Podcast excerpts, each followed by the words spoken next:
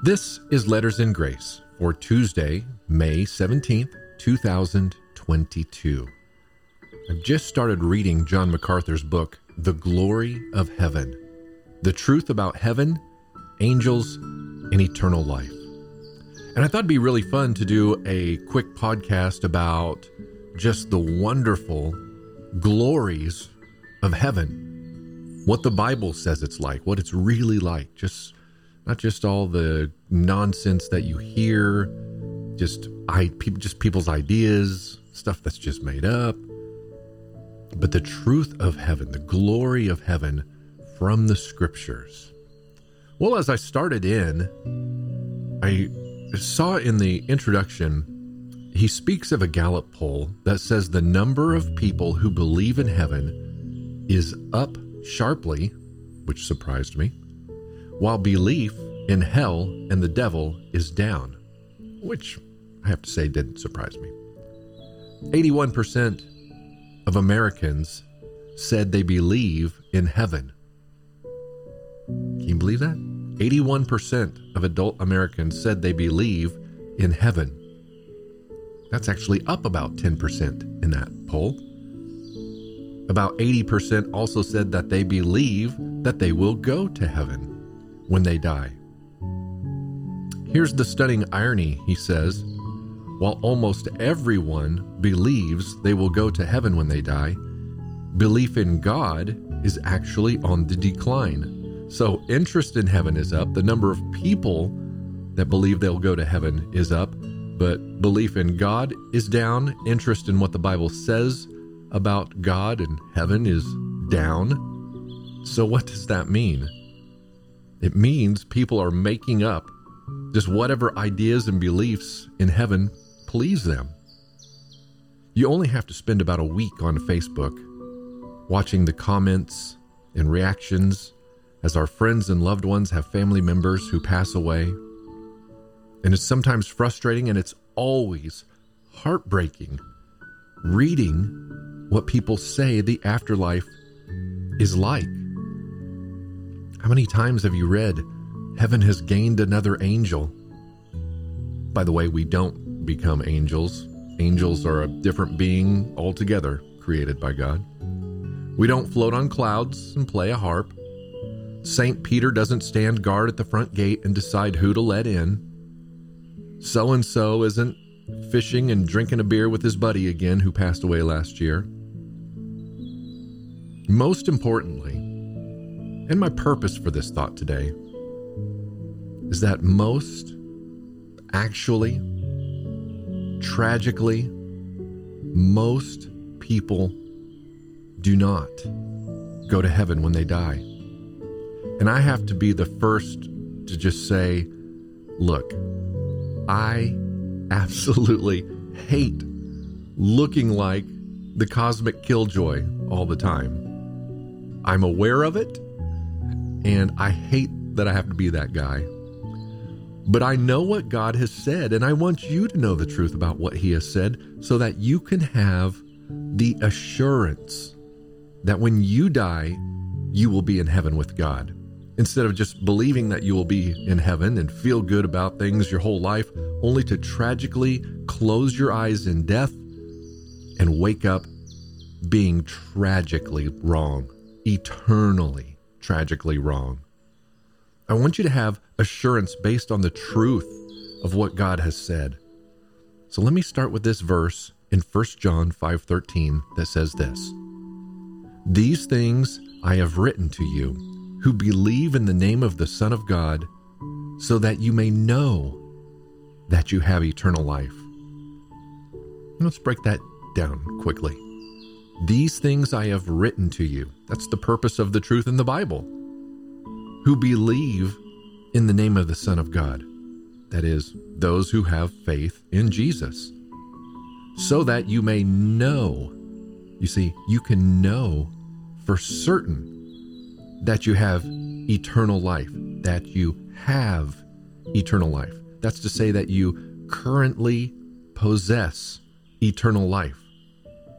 Let's look at what Jesus says in John chapter 3, and then another verse here in 1 John 5. Jesus said, from the mouth of Jesus, okay? If this isn't reliable for you to trust and believe in, I don't know what is. Jesus said, "He who believes in the Son has eternal life. But he who does not obey the Son will not see life, but the wrath of God abides on him." He who believes has eternal life, and if you don't obey, you will not see life. So can you believe and still disobey? You can say, "I believe in Jesus," but your life says otherwise. You disobey him constantly, all the time. See, if you believe, you will obey. You don't go to heaven because you are obedient or you deserve it or you earn it. But if you believe out of love, you will obey. So he who believes in the Son has eternal life. He who does not obey the Son will not see life, but the wrath of God abides upon him. So there's only two options here. From the mouth of Christ himself, you must now discern which camp are you in. And a word of caution, you, me, everybody, we're going to tell ourselves the best. We will believe that we are okay. It's what we do. We tell ourselves that we're okay. Let's be honest for a moment. There's only two options here. From the mouth of Christ himself, you must now discern which camp are you in. Do you have eternal life and obey Jesus? Or are you in the second group who do not obey Jesus and are under the wrath of God? Here it is again in another part of the Bible, 1 John chapter 5. He who has the Son has the life. He who does not have the Son of God does not have the life. Again, only two camps. Psalm 1 says there's only two ways, two types of people, the righteous and the wicked. The Lord knows his people, the righteous, but the wicked will perish. Psalm 7, there are these same two ways, and God has indignation every day toward those who do not obey the Son and thus do not have life. And this is the wrath of God that abides upon them. 1 Corinthians 6, says the unrighteous will not inherit the kingdom of God. There's only two types of people, the righteous and the unrighteous. The unrighteous will not inherit the kingdom of heaven. Psalm 69:28, the same who do not obey the Son will be blotted out of the book of life and will not be with the righteous. Exodus 32:33, God speaking, he says, "Whoever has sinned against me, I will blot him out of my book." I just have to ask, is that you? Have you sinned against God? I've sinned against him. Let's jump to the final judgment in Revelation 20:15. It says, if anyone's name was not found written in the book of life, he was thrown into the lake of fire. That's the final judgment. You see, this is incredibly important to get right.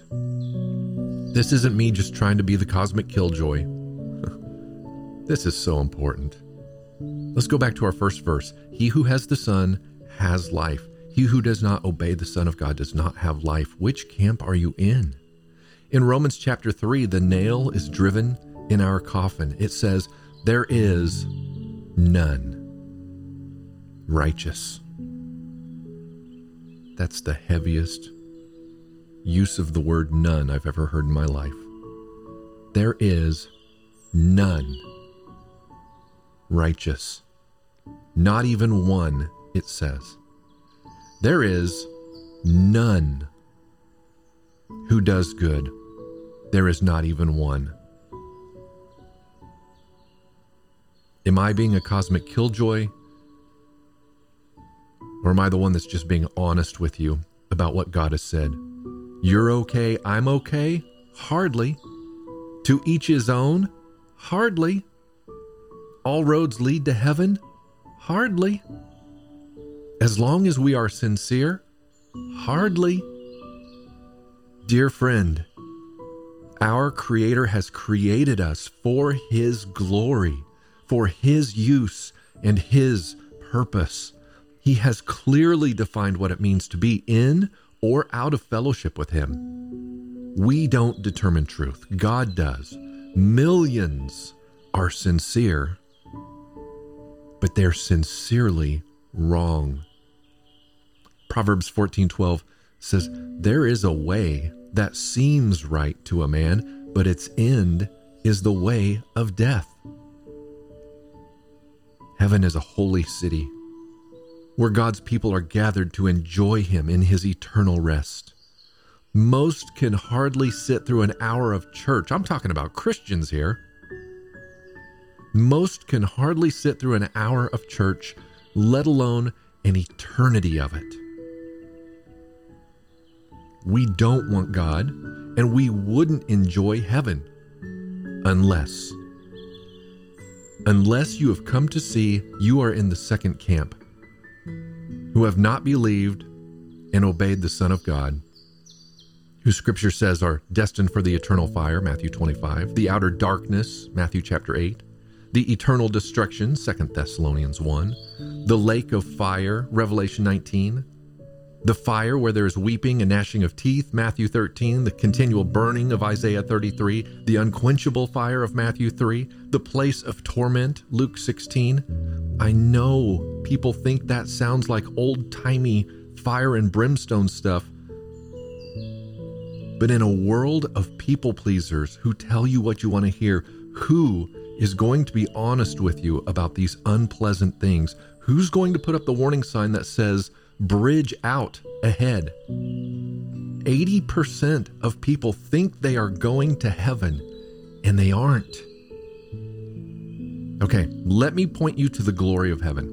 Read the book of Romans if you want the assurance, if you want to make sure, you want to know you are in the first camp, you want to know that you have eternal life. Read the book of Romans, period. You'll find everything you need there. Then, if you want to see what the Bible says glorious heaven will be like, flip to the back of your Bible and read Revelation chapter 21. Read about the New Jerusalem and just try to imagine how unimaginably wonderful it will be. You will see the glory of heaven in God's word and have a complete assurance that you will be there. I really hope that you were able to think and continue to think and discern about just be honest with yourself. Which camp are you in? That is today's Letters in Grace.